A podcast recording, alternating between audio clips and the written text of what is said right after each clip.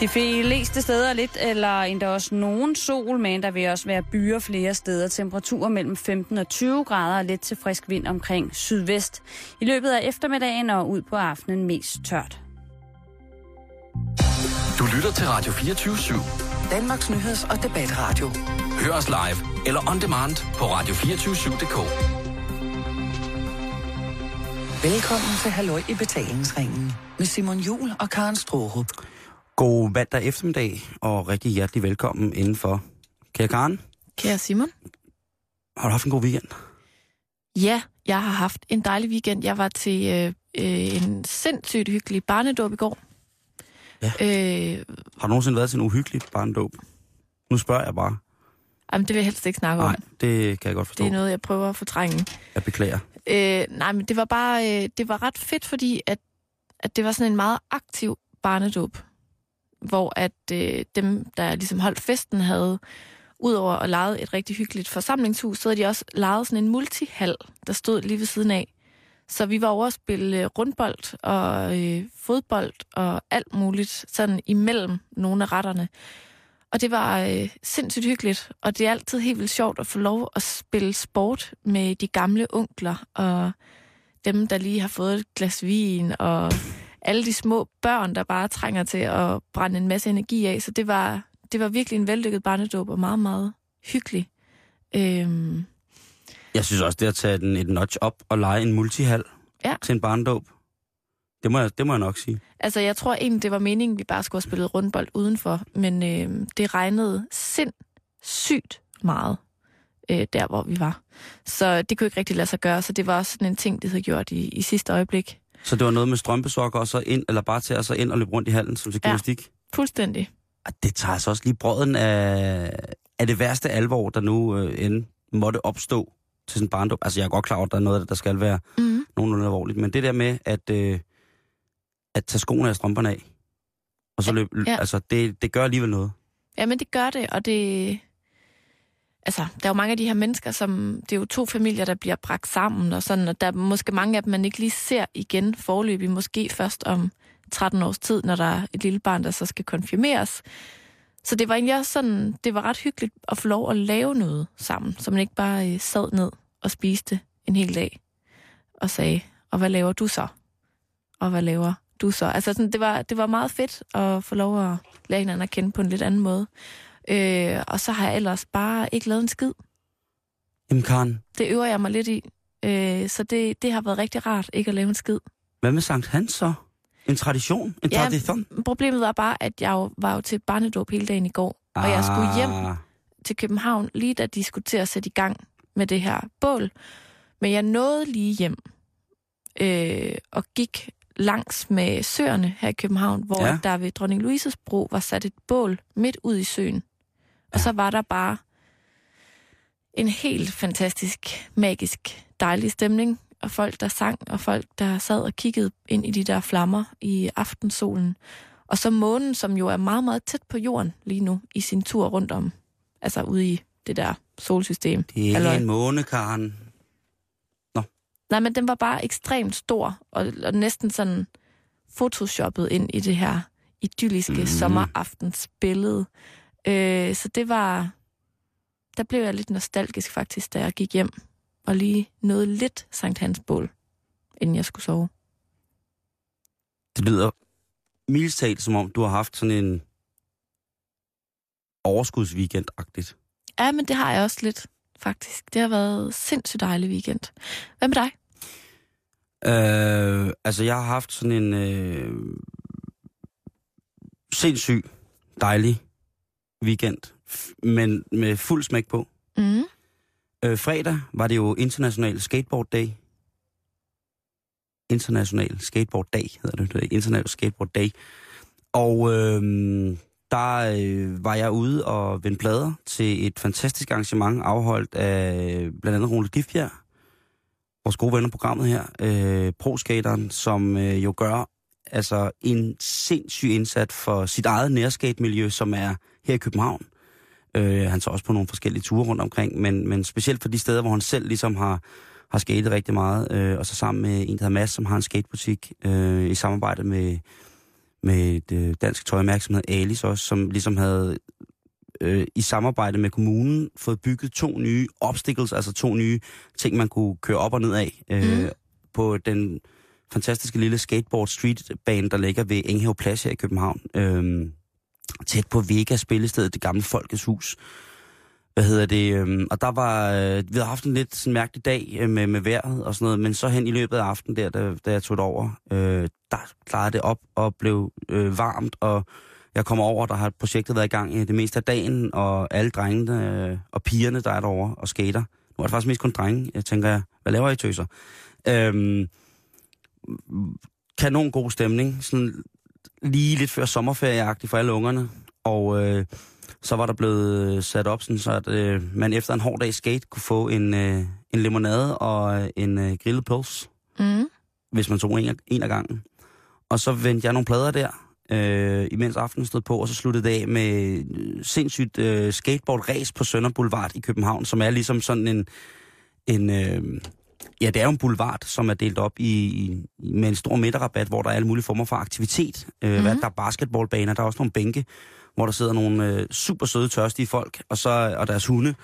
Og så var der ligesom igen, hele arrangementet var sådan mobilt, så man sådan gik rundt og skatede rundt med hinanden fra Enghave Plads og så over til Sønder Boulevard. Der er ikke så skide langt, men det var fint. Og ja, netop som at vi sagde tak for i aften, og ungerne skulle hjem i seng, og der var blevet delt en masse gratis præmier ud, og masse hygge og high fives og blå mærker, så netop som de her forældrene kom og hentede deres fuldstændig maste unger, de var helt... Så nærmest og sov, lige så snart de kom ind i bilen, så åbnede himlen sig, og så var det fint at gå hjem under skybrud. Så det var fredagen, og jeg skulle heller ikke for sent i seng for lørdag. Der skulle jeg forholdsvis tidligt op. Der arbejdede jeg som speaker til en stor event foran Operaen i København, hvor at nogle af de bedste cliffdivers, altså tårnspringere oversat på dansk, sprang på hovedet i Københavns Havn fra Operaen. Altså, jeg har aldrig nogensinde set noget lignende, Karen.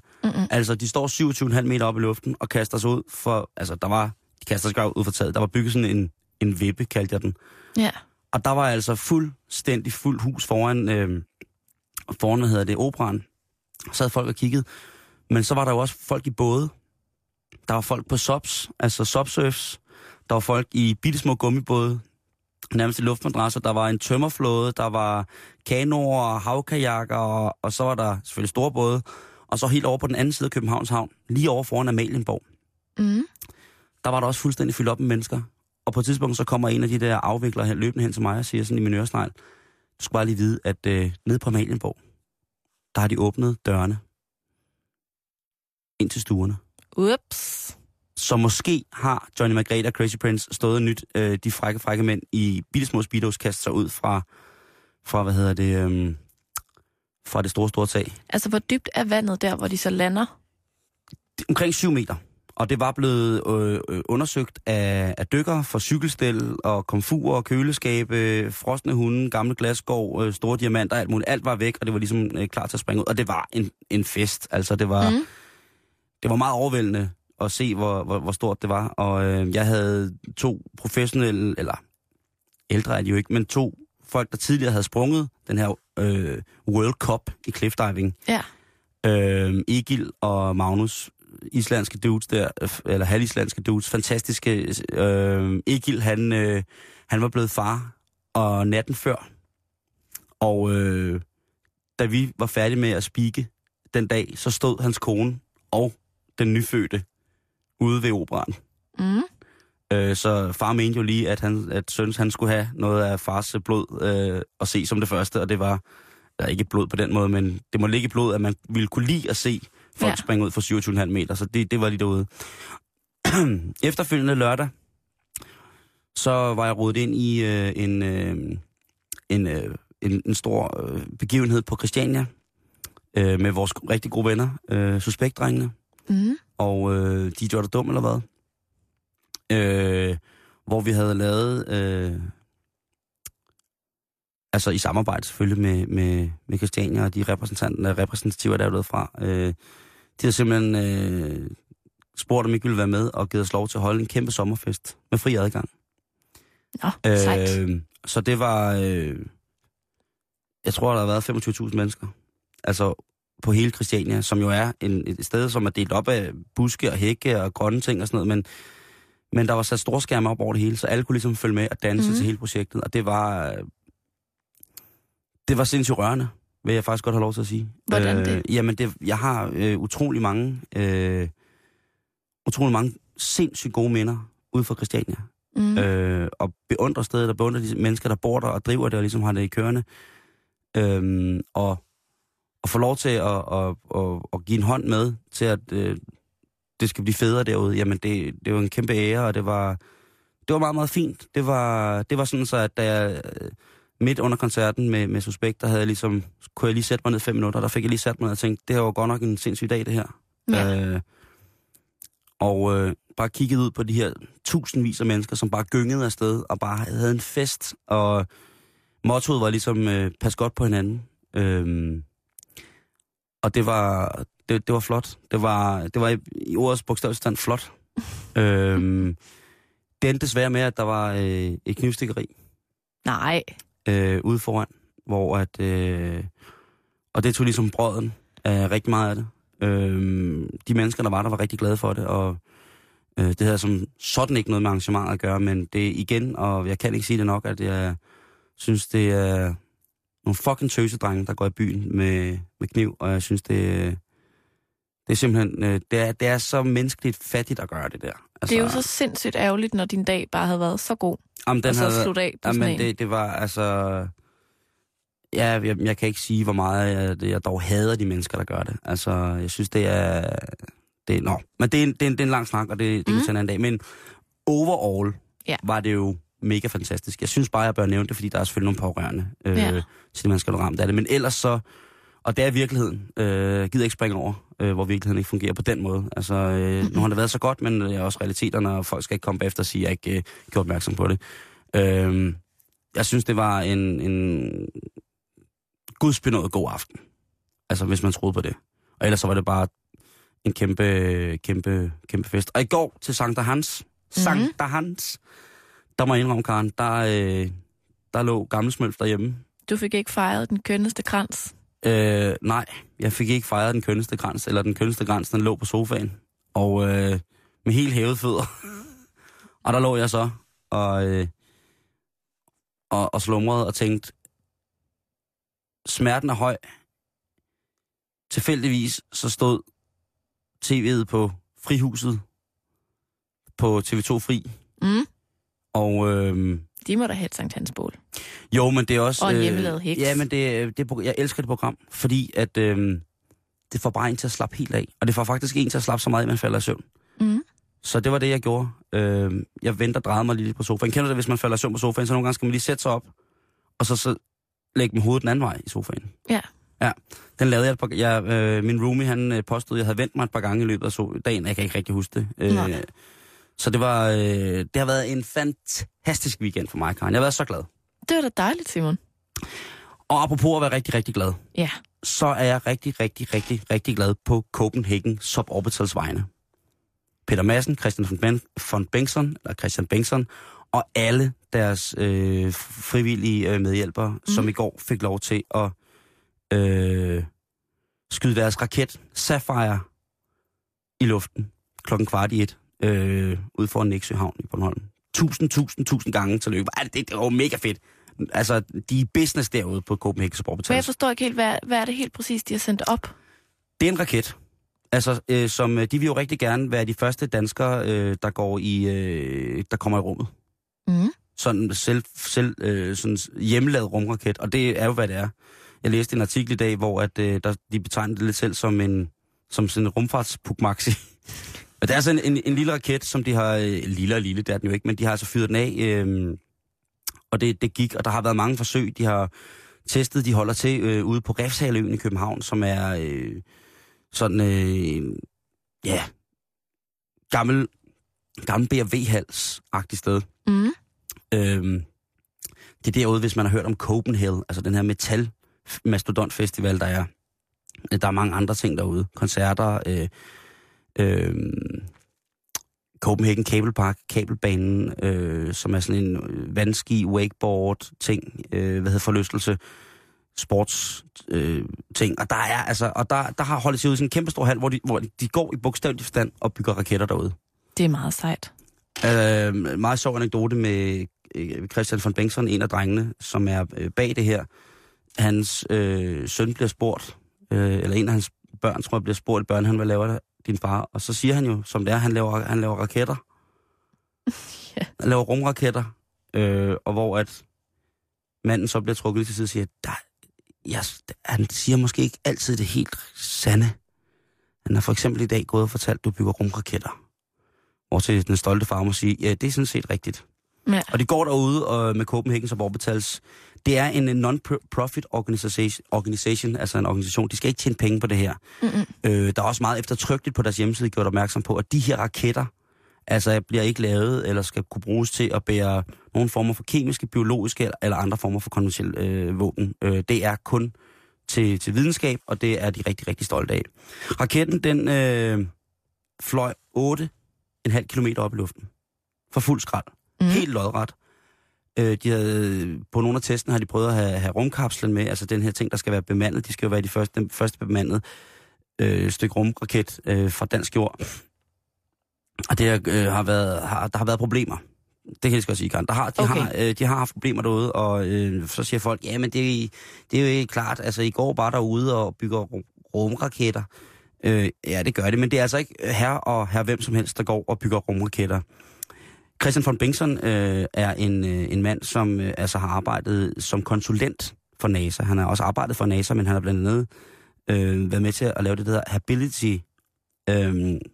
Habitability Design Center i Houston, Texas, hvor de ligesom for eksempel designer månelander, altså de her kapsler, der ligesom skal af selve rumfærgen ned på selve månen, og han har lavet sådan sindssygt mange ting i forhold til international rumfart, og nu er han altså i gang med det herude. Han er foredragsholder, han er blogger på Rocket Science, Weird Science, og han er en fantastisk sjov mand. Han er blandt andet også manden, som har designet Mac DeCoins cover til Snarlzilla, hvis man er i den gebet, så det er ligesom spidskompetencer hele vejen.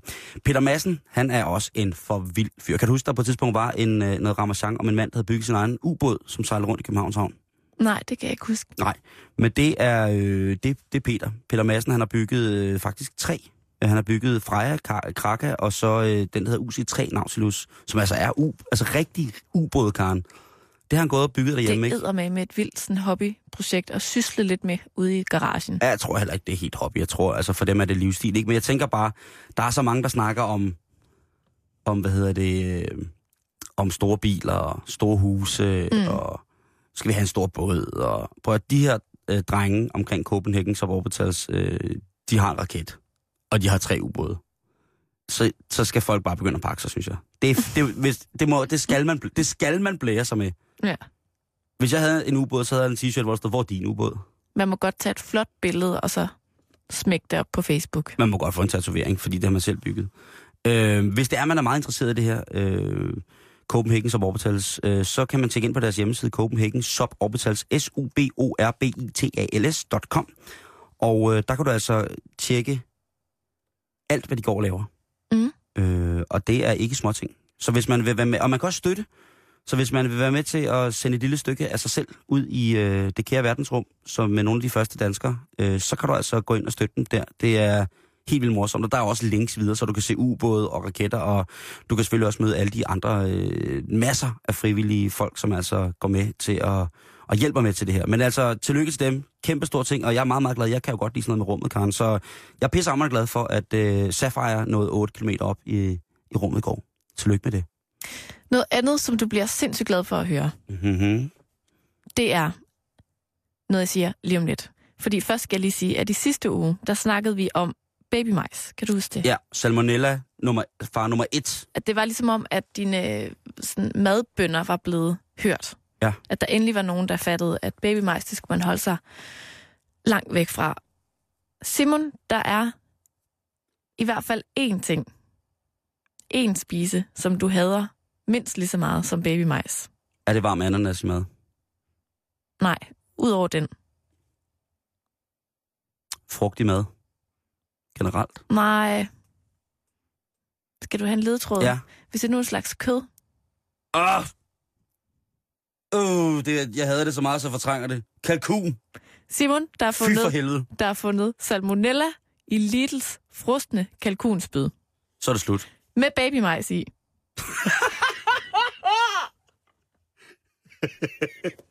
Prøv at høre. Ej, men jeg forstod alle det gode grunde nu til at stoppe produktionen af det der lort. Jamen, jeg var ved at finde ud af stolen, der jeg læste. Fordi en ting er, at du hader babymajs rigtig meget. Men jeg tror om muligt, du hader kalkun mere. Ja, det er faktisk rigtigt. Så da jeg læser den her nyhed, at kombinationen af de to i en frostpose indeholder salmonella, det kunne jeg næsten ikke forstå. Ja, men nu må det stoppe. Nu er der nogen, der fra øverste instans må gribe ind og sige, prøv nu, vi behøves ikke kalkunkød, vi behøves ikke babymajs.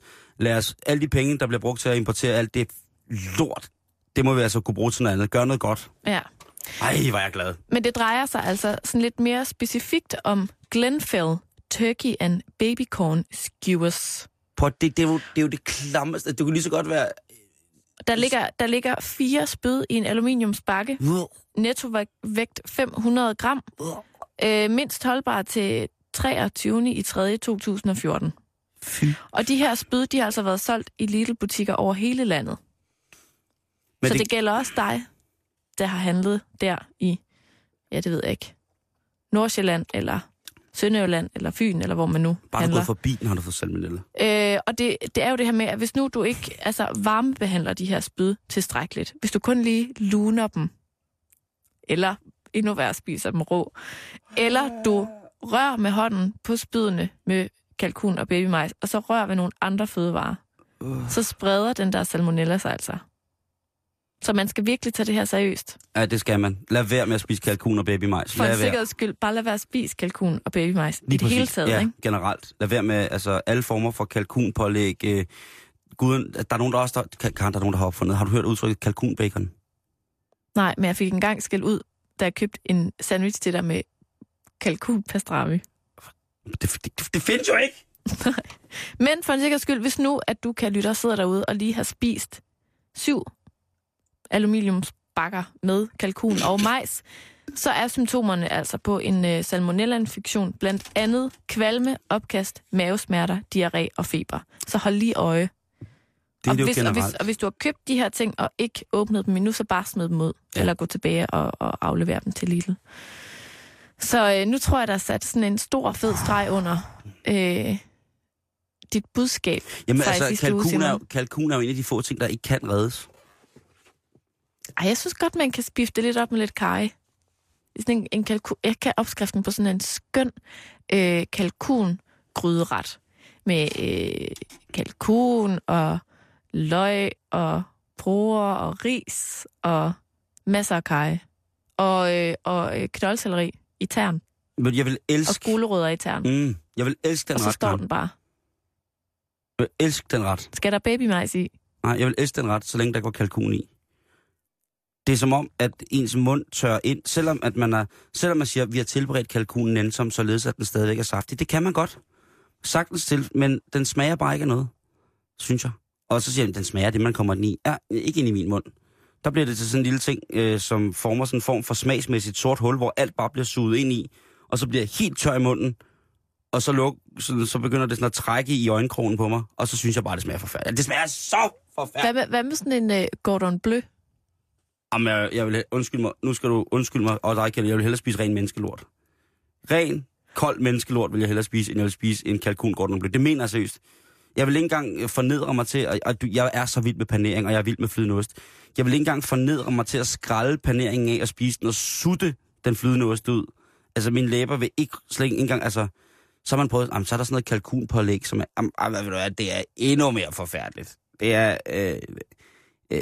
Men hvad skal man putte i stedet for? Er det så bare et andet stykke fjerkræ? Det du lige sagde der, altså med løg og med hvidløg og med porre, kartofler og gulerødder og karry og ris og sådan ting, og så hey, uden kød i. Det smager...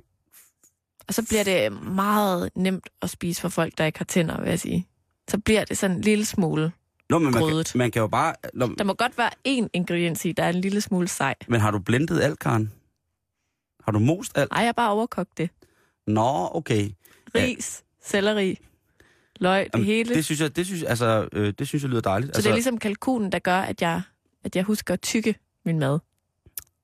Fordi ellers så åbner du bare, så sluger du alt mad.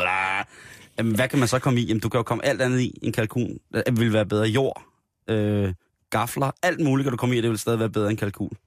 Godt, hvad jeg skal prøve det i aften. Ellers så kunne du jo som selv lige foreslå tyrnet kylling i. Jamen, det er selvfølgelig rigtigt noget. Hvis det er noget, der skal stå og koge, ikke? Nogle kyllingelår, som kan stå og koge med på benene, ikke? Eller nogle overlår, eller sådan nogle vinger. Mm. Eller du kunne koge det hele, hælde i et fad, og så kunne du smide kylling ovenpå, og så stille det i ovnen. Ej, nu bliver det helt vildt, synes jeg. Jamen, det... Du er nødt til at give mig en opskrift. Jeg kan ikke bare ignorere punktet, hvor der står kalkun på min opskrift, og så bare improvisere helt vildt. Man tager 400 gram kalkunkød. Ja. Så smider du det ud. Tager du et stort løg, 3 fede hvidløg, en chili, et halvt knoldselleri, 3 gulerødder, cirka en gulerod per mand. Så tager du salt og peber. Så tager du ned i en gryde. Så tager du en lille smule neutralt smagende olie. Så kommer du noget karrypulver i. Det kunne være, du selv har lavet det. Skal der bouillon i? Det kan du faktisk godt. Du kan spæde til, som jeg vil sige. Så nu går det lynhurtigt. Der kommer ikke nogen opskrift. Jeg kører den lige ud af hovedet, den her Karen. Okay. Så olie op, varme på, brænder lidt af karryen af. Hvad nu, hvis kalkunen har kravlet op af skraldespanden og snedet sig hen på mit spækbræt igen? Jamen, så stiller du den ud foran døren, og stiller den over i skammekrogen og giver den sådan en hat på og siger, at det er en forkert fugl. Okay. Og så i med løg, hvidløg, chili, gulerødder, alle grøntsagerne, du har hakket, porre, ned i, svitser af sammen med karry, bum, bum, bum. Hvis du vil have kød i, så skal du lige svitse det af først. Og så ellers grøntsagerne i, bum, og så tager du lige et godt glas hvidvin på med det. Så tager du en halv liter af noget god fond. Det kan være en terning, det kan være en der blandinger mellem terninger og fond. Det kan være noget, du selv har lavet. Et eller andet i, grøntsager eller kylling i med det. Og så låg på, og så får den lige en halv time, indtil at du ligesom kan, at skinnet på de stykker kylling, du kommer i, ligesom bare driver af. Men hvornår skal så putte risen i? Den vil jeg koge ved siden af. Okay. Ellers så skal du selvfølgelig justere mængden af væske, du tilsætter til mængden af ris, du vil koge. Ja, okay. Så kunne man lave det til en form for paella, hvor du så sammen med grøntsagerne steger risene med. Så de tager smag af den olie og den karry der, og hvidløg og chili. Det lyder... Ved du hvad, jeg skal have til aftensmad? Kalkungryde. Uden kalkun. Jeg skal have babymajsstuvning fyldt med kalkun. Ja, jamen jeg synes, det lyder rigtig lækkert. Bare pas på, at du ikke får salmonella. Jeg er virkelig glad for, at du gav mig den oplysning, Karen. Jamen, det tænkte jeg nok. Jeg har lige lavet veganeristafel til 6.000 mennesker. Hjemme dig. Har du fulgt med i den der Snowden-sagen med ham, der udleverede oplysninger omkring, at den amerikanske sikkerhedstjeneste NSA, de har overvåget folks Facebook og alt muligt andre form for sociale medier og sådan nogle ting, altså. Ikke sådan i dybden, kun på sådan noget nyhederne-tv-avisen-niveau, hvor at man får tingene at vide sådan i sekvenser af 3,5 minut af gangen. Og det er også det er en stor, mærkelig, selvfølgelig lidt kontroversiel sag. Og lige pt. Er manden forsvundet i Moskva, så du ved. Men herhjemme, Karen, ja. Der er vi jo eftersigende sådan et samfund, som har en demokratisk ret til ligesom at gøre nogenlunde, hvad det passer os. Og også gøre det, uden at folk og alle mulige former for sikkerhedsstanser behøves at vide noget om det. Altså i forhold til, at der selvfølgelig også er en pressefrihed på nettet og sådan nogle ting og sager. Så har, YouGov foretaget en undersøgelse for Metro Express, hvor at 44% af os danskere siger, ved du hvad, det er sgu okay, hvis de vil overvåge vores Facebook og vores anden laden og gøren på nettet. Det synes 44% af os synes, at det er rent faktisk helt okay at gøre. Ja. Og så inden vi lige kan snakke om det, så, Birgitte Kofod Olsen, som er formand for Rådet for Digital Sikkerhed, hun synes, at det er lidt et politisk eller demokratisk fallit, at hvis de lige pludselig begynder at skulle rode i alle de her, vores private ting, fordi at for mange mennesker, så er de her sociale medieprofiler, de er meget private. Der bliver udvekslet mangt og meget. og snakkede meget, og i gamle dage havde man den der paranoia med, at der var sådan nogle buzzwords, altså sådan nogle ord, som hvis man sendte dem over nettet i et vis sammenhæng, eller en vis sammenhængende mængde ord indholdte al-Qaida, terror og bla bla bla, så kunne man blive fanget. Altså der var de vildeste rygter overalt, og du ved jo godt, med min laterende paranoia, så kan jeg jo hoppe på alt sådan noget der, og lige pludselig bare ender med at sidde i en blykasse og trække vejret gennem sugerør, kun ved spise luft og myg. Men altså, formanden for Rådet for Digital Sikkerhed, hun synes, at det ikke er helt okay i virkeligheden. Så hun er ikke til de 44%. Professor i jura Søren Sandfeldt Jacobsen fra Aalborg Universitet, han siger, at han slet ikke kan forstå det. Altså, han er nærmest mundlam, udtaler han direkte.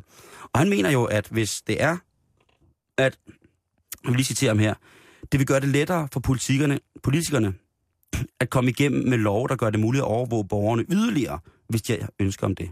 Nu har vi lige været igennem hele den her rulle med offentlighedsloven og sådan nogle ting og sager. Og det kan jeg måske ret i, at hvis vi selv som borgere ønsker, eller siger, ikke har noget imod, at det er okay, overvågningen rent digitalt, lad os bare sige det, vores digitale kommunikation, mobiltelefoner og alle de her ting, vi har, det er helt okay, så er det jo klart, altså det er jo svært at få nogle skærpelser i forhold til nogle andre former for privathedsloven, når man ligesom, altså på nettet. Ja. Fordi det er sådan en virtuel ting, så man kan ikke rigtig håndgribe det, man kan ikke, altså det er jo ofte skrevet ord, men så kan de jo måske også optage dine Skype-samtaler, eller din face-chat, eller din iChat, eller hvad du har, ikke? At hvis vi selv siger ja til det, og det gør 44% åbenbart ifølge den undersøgelse, jeg ved ikke, hvor stort undersøgelsesgrundlaget har været, men jeg ved ikke, hvad jeg skal sige til det. Synes du, det er okay, at de gerne må overvåge os? Altså, jeg er jo godt klar over, at i forhold til pædofile og, jeg skulle lige til at sige, sodomister og nekrofiler og sådan nogle ting, altså det behøver jeg ikke at sidde og lytte på og høre på, men et eller andet sted, så har vi en lovgivning at gøre. De må gerne udtrykke sig. Ja. Simon, jeg synes, det er rigtig svært at svare på, faktisk. Dels fordi, at jeg ikke, som sagt, har sat mig så sindssygt meget ind i det. Noget, jeg dog har tænkt lidt over, to ting. Det ene er, at jeg tror simpelthen ikke, der er sat ressourcer af til at lytte alt igennem, og læse alt igennem, der bliver sendt ud. Ej. Jeg tænker jo, at det her er jo mest af alt et problem for dem, som har noget at skjule. Det er også rigtigt. Altså, og det er lidt der, jeg sådan lander hver gang, at jeg tror, jeg ved simpelthen ikke, hvad det er, jeg skulle være bange for, der kom ud i offentligheden i mit liv. Fordi det er simpelthen så almindeligt mit liv. Jeg har ikke nogen sådan sære seksuelle præferencer, eller jeg har ikke noget sådan underslæb, jeg har ikke snydt alle mulige, jeg har ikke chattet med skumle typer, jeg ved ikke, hvordan man laver en bombe, jeg har heller ikke opskriften på det. Altså du ved, det er sådan alle de ting, som ligesom ville være guf for sådan nogen, der sidder og lytter med. Altså, jeg tror simpelthen ikke, man kan finde noget, som jeg ikke allerede har sagt i det her radioprogram. Nej. Det tror jeg. Og så min sådan overvågningsparanoia, den stopper ret hurtigt, fordi jeg tænker, at den hurtigste vej ud af det er jo ved at for eksempel lade være at have en Facebook-profil. Mm-hmm. Alle de sådan sociale medier, der findes. Jeg ved godt, at så lukker man sig også ud af noget fællesskab. Og der er ligesom nogle ting, man ikke kan være med på.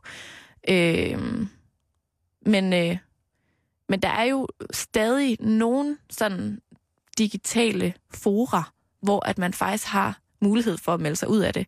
Det er noget andet, når vi snakker digital signatur og hvad skal man sige, de ting, altså digitaliseringen af det offentlige system for eksempel. Det kan jeg godt få lidt nøje over. Også alt det her med snyd med CPR-numre og at man lige pludselig ender i et eller andet der.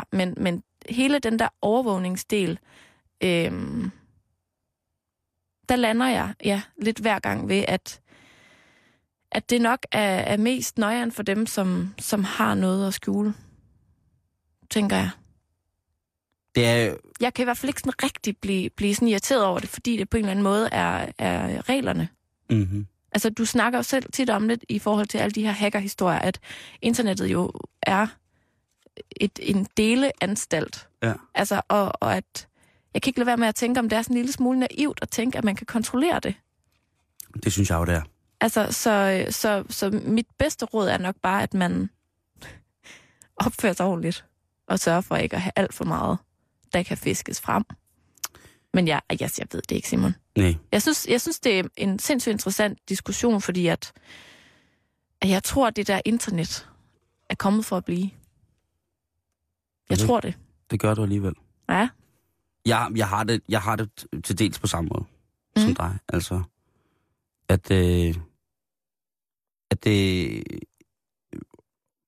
Hvis man skal være på Facebook, så må man også bare vide, at jamen, så er der alle mulige muligheder for, at der er alle mulige andre, som går ind og spammer, og som bruger ens profil og får adgang til oplysninger. Og... Altså, det er jo ikke tilfældigt, at når du lige har været inde og google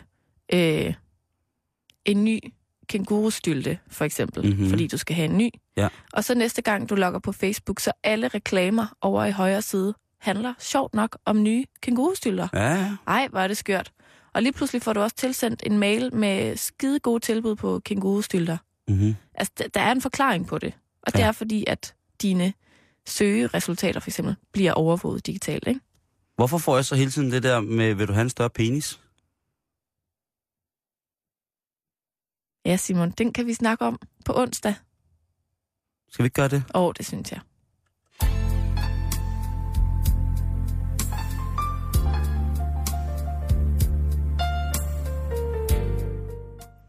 Simon, vi bliver lidt i det, hvad skal man sige, kriminelle hjørne.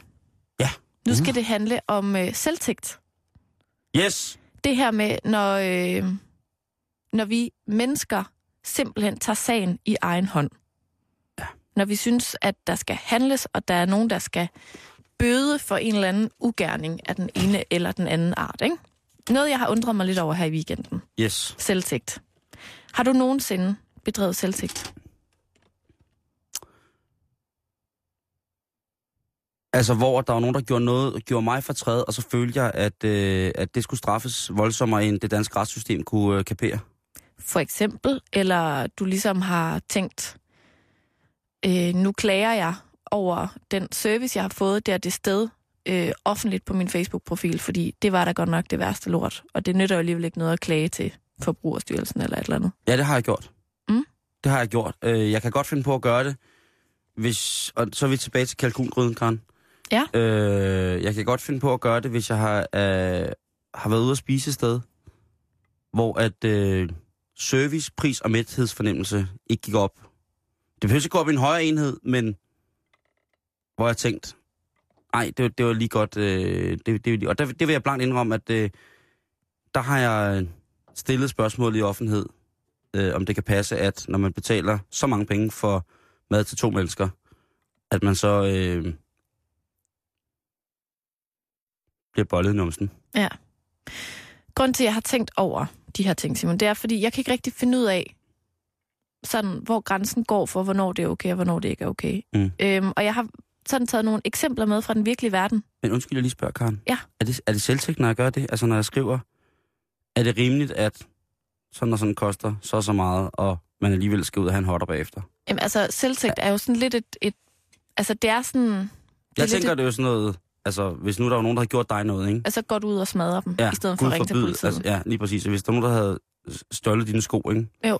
Så ville jeg finde dem, og så ville jeg tvinge dem til alt muligt grimt, fordi det stjålet dine sko. Jo, men du kan jo altså, når du yder selvtægt, så gør du dig selv til både sådan udøvende, men også dømmende instans. Jamen, jeg er jo Judge Dredd. Altså, så dømmer du ligesom nogen.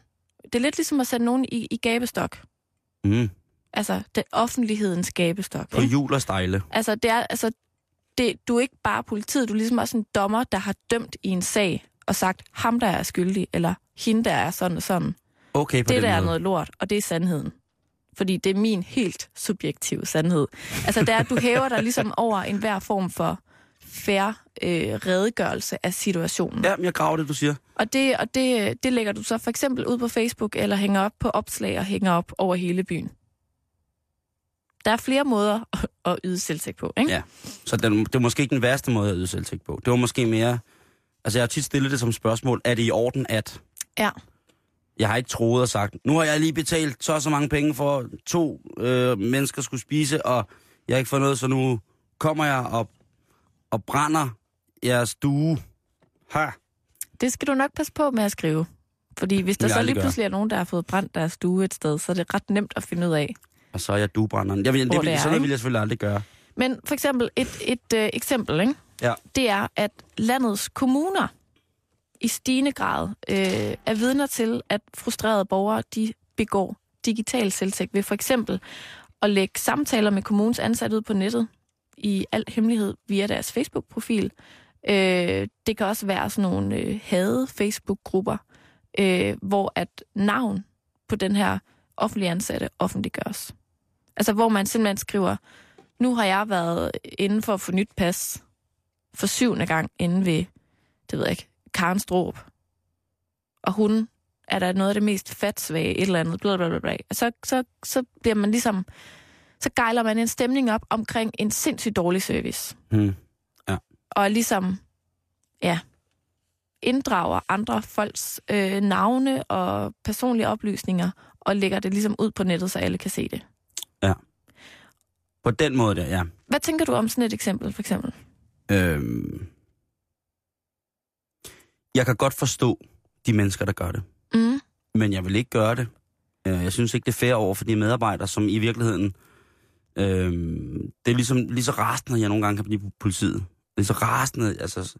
ved jeg jo også godt, at de arbejder jo selvfølgelig som selvstændige tænkende individer, men de arbejder inden for en virkelig, virkelig stram ramme, og det er ligesom yderste konsekvens af, hvis der er noget, der ikke indordner sig under de rammer, som der nu engang er blevet sat, og demokratisk valgt i det her land. Ja. Så kan man så være enig eller uenig i det, men kombinationen af de to ting gør for eksempel, at jeg hurtigt kan blive dømmende over for lovens lange arm nogle gange. Lige så meget som jeg holder af dem, og jeg synes, de gør et fantastisk arbejde ved trafikuheld og alt muligt andet mærkeligt, der sætter deres liv på spil og narko og alt muligt mærkeligt. Jeg synes, men det der, altså, det er jo... det kommer også an på mennesket, ikke? Altså, hvis det er en, der har været op igen... Nu siger du skal op og har lavet dit pas for 7. gang. Er det ikke 10 år, det var sådan en pas? Jo, sådan noget. Så med mindre, altså hvis du har smidt dit pas væk 7 gange på et år, så kan jeg godt forstå, hvis man, og hvis skranken på paskontoret bliver en lille smule stram i masken og siger, det er 4. gang, du er her på en måned. Mm. Og jeg kan se, at dit pas ikke har været registreret i lufthavnen, så du har ikke brugt det til noget, du har ikke været ude at rejse som sådan. Hvad er det, du bruger dit pas så meget til? Ja. Så kan jeg godt forstå, at man bliver lidt stram i masken. Men den der... Skal vi tage et personligt eksempel? Jamen, det fra vores egen Facebook-side, hvor der var en, der skrev ind til os, at vi der var det mest forfærdelige nogensinde, der nogensinde var sket. Og på vores Facebook-side, der lægger vi både ris og ros op. Mm. Og der lagde jeg hadebrevet ud til os, som blev sendt til os. Ligesom der ligger så mange andre glade breve. Det er ligesom en nuancering. Og så får jeg så at vide, eller så bliver folk sådan lidt, det var da også uetisk, at man gjorde det. Og det, jeg har slet ikke tænkt det på den måde, som om det var... Nå, fordi at brevet var sendt i sådan en lukket besked, og så sendte du det ud til alle skue. Ja. Ja. Som vi også gør med glade beskeder. Og hvad det var for noget og sådan noget. Så jeg kom slet ikke til... Jeg tænkte slet ikke over det på den måde. Nej. Men jeg kan godt se, hvad de mente. Men jeg har det på samme måde. Altså... hvis folk går ind og direkte personligt sviner mig helt voldsomt til... Altså, jeg får... 100.000 af ting inden af den digitale brevsprække, hvor folk de tror og hader og råber og skriger, og hvis jeg nogensinde kommer dertil, så skal jeg sætte ned med os, og det rager mig. Ja. Det rager mig. Men jeg kan godt forstå, altså, du har jo været i det her game som en offentlig person i mange år. Jamen, jeg kan godt forstå, hvis en eller anden offentlig ansat i en eller anden afdeling i en kommune lige pludselig opdager, at der er lavet en hadegruppe på Facebook. Ja. Selvom der måske kun er 11 medlemmer, så kan jeg godt forstå, hvis den slår virkelig hårdt. Ja, fordi at du det er forfærdeligt. Jamen, måske er det også en god idé at tænke over, hvorfor der er en hadegruppe. Men ikke desto mindre, så afskærmer man lidt folk fra at forklare sig, tænker jeg.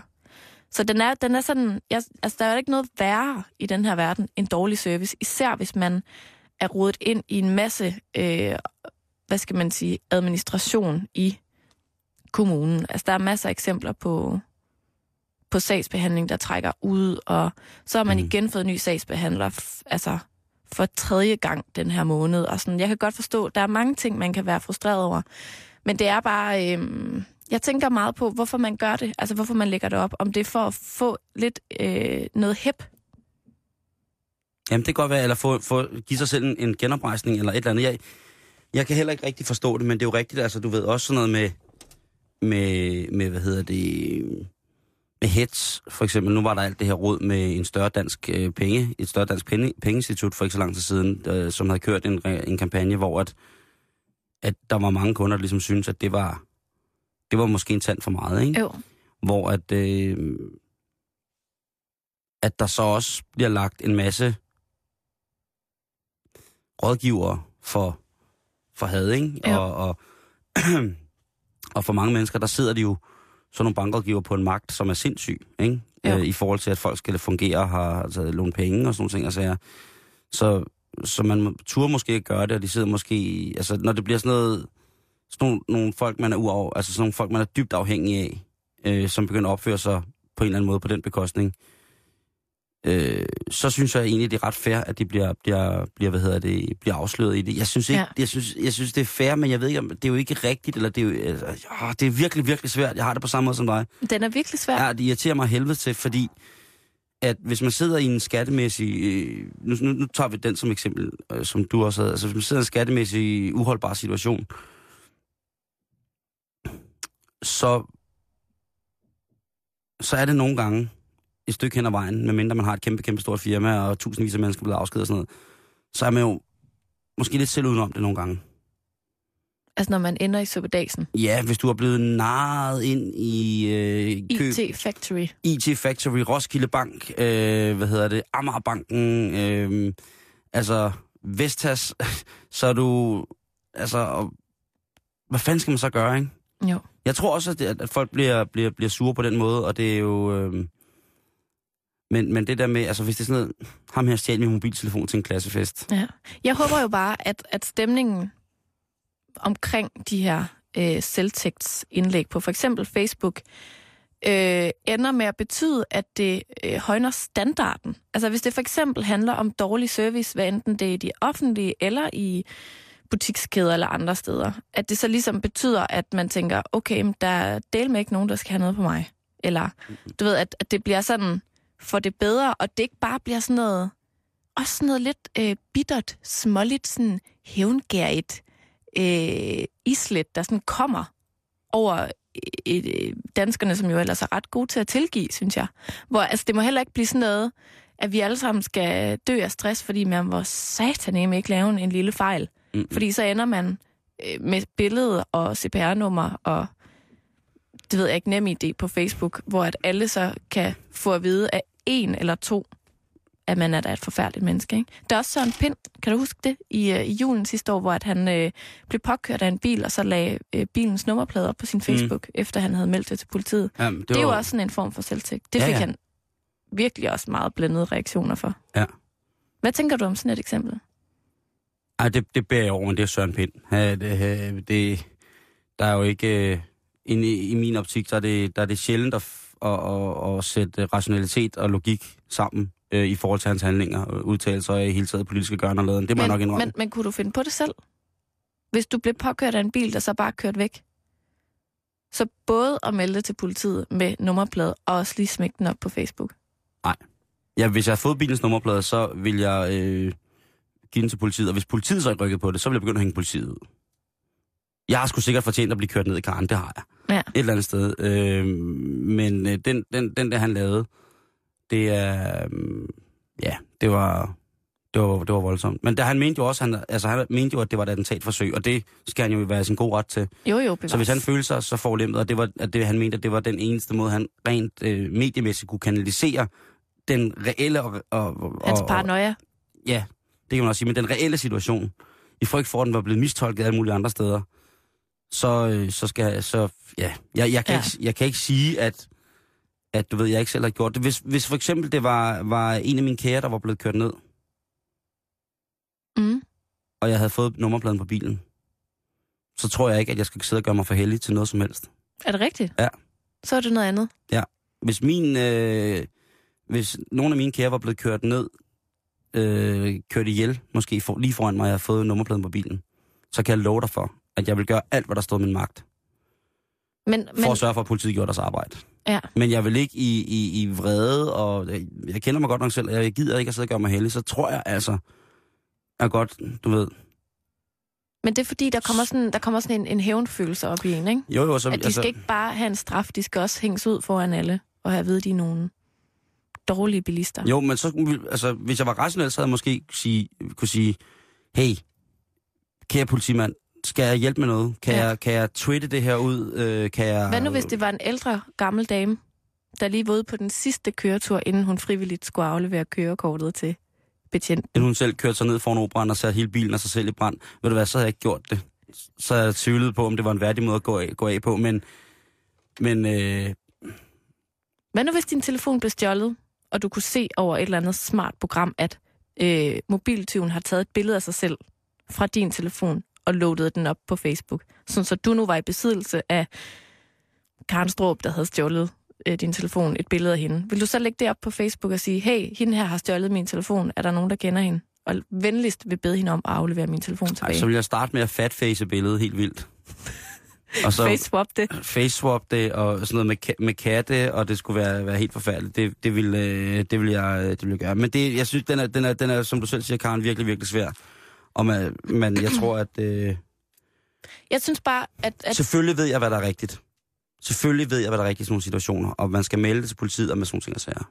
Men man kan jo sige, at det har jo været benyttet fra start af, også fra politiets side, det her med at efterlyse mennesker, ikke? Mm. De kriminelle.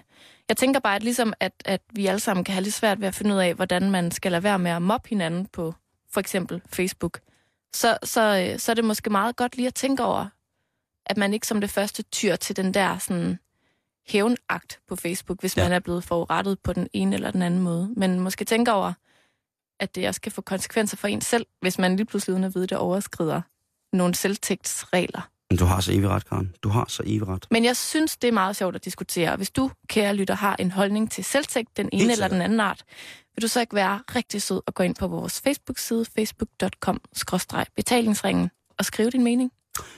På vores, apropos Facebook-side i dag, der stod der, at vi ville nå rundt om rigsretslovgivningens historiedebat lige pc, som brænder som en ild, Karen. En uslukkelig retshistorisk ild. Vi når det ikke lige i dag. Jeg lover som det første, at vi tager den i morgen. Til gengæld havde du noget om folk, der har taget livet af en delfin med et fotografiapparat. Ja, men det er fordi, Simon, vi har jo før snakket om det her med, at når vi er i naturen, hvad gør vi så? Tisser. Ja. Men så er vi også på besøg i dyrenes hjem. Også når vi bader. Ja. Og på en strand i Kina, Simon, der var en flok turister så ivrige efter at tage billeder af en delfin, at den døde af det. Men var det røntgenbilleder? En såret delfin, der svømmede hjælpeløst rundt inde ved stranden. Nå. Der blev tilkaldt assistance for ligesom at hjælpe den her sårede, mega nuttede delfin. Og imens altså blev der tilkaldt flere fotografer? Nej, sådan dyreambulancen blev tilkaldt, ikke?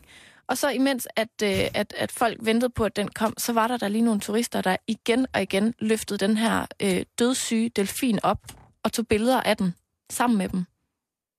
Så det ikke bare sikkert til Instagram, eller Facebook, eller Twitter, eller et eller andet. Så til sidst så døde den, så da livredderne måtte gribe ind og måtte standse det, der foregik, imens de ventede på dyreambulancen. Og da den så nåede frem, så var delfinen altså død. Jamen, det er uværdigt. Det er uværdigt, som delfiner er gået på den måde. Jeg tænker bare på det her med, at vi tager billeder hele tiden med alle mulige apps. Jamen, det er rigtigt. At den stopper altså ved døende delfiner. Der sætter du foden ned i Karlstorp. Det tager man ikke billeder af til Instagram. Ikke døde delfiner? Altså... Og måske når den er død, men ikke når den er døende. Det er jo ikke et kæledyr på det, altså... Det kan være, det var sultne japanere, der tænkte, sushi. Og så er de tænkt, hvis den alligevel er ved at skal herfra, så kan vi da lige få lidt mad med hjem. Og tage et billede af det. Ja, så tager vi billeder af det. Det er jo sikkert, det er food galore, Karen. Ja, måske. Jeg ved det ikke. Nej. Karen, det var alt, hvad vi havde for i dag. En god start på ugen. Kære lytter, du skal blive hængende efter Radio 24-7 her kl. 15, så får du eftermiddagen med Gertrud og Christoffer. Men nu er der nyheder.